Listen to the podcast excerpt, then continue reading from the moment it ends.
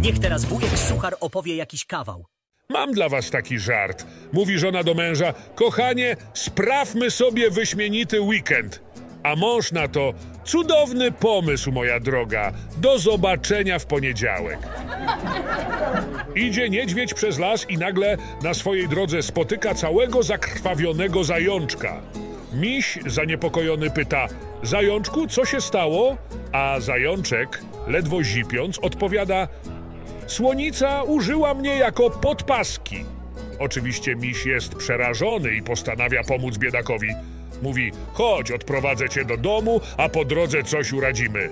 Po jakimś czasie miś i zajączek natrafiają na umorusanego krwią orła. Miś zszokowany pyta: Stary, co ci się stało? A orzeł pełen gniewu odpowiada: Zabiję gnoja, który powiedział słonicy, że najlepsze są podpaski ze skrzydełkami. Hej, wiecie co się ostatnio wydarzyło w Moskwie? Miał miejsce zamach na samego Putina.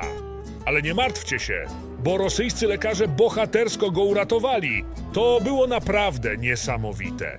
Tymczasem gdzieś w bunkrze na Uralu FSB zebrało wszystkich jego sobowtórów. I wtedy główny oficer zwraca się do nich i mówi: Mam dla was dwie wiadomości, dobrą i złą.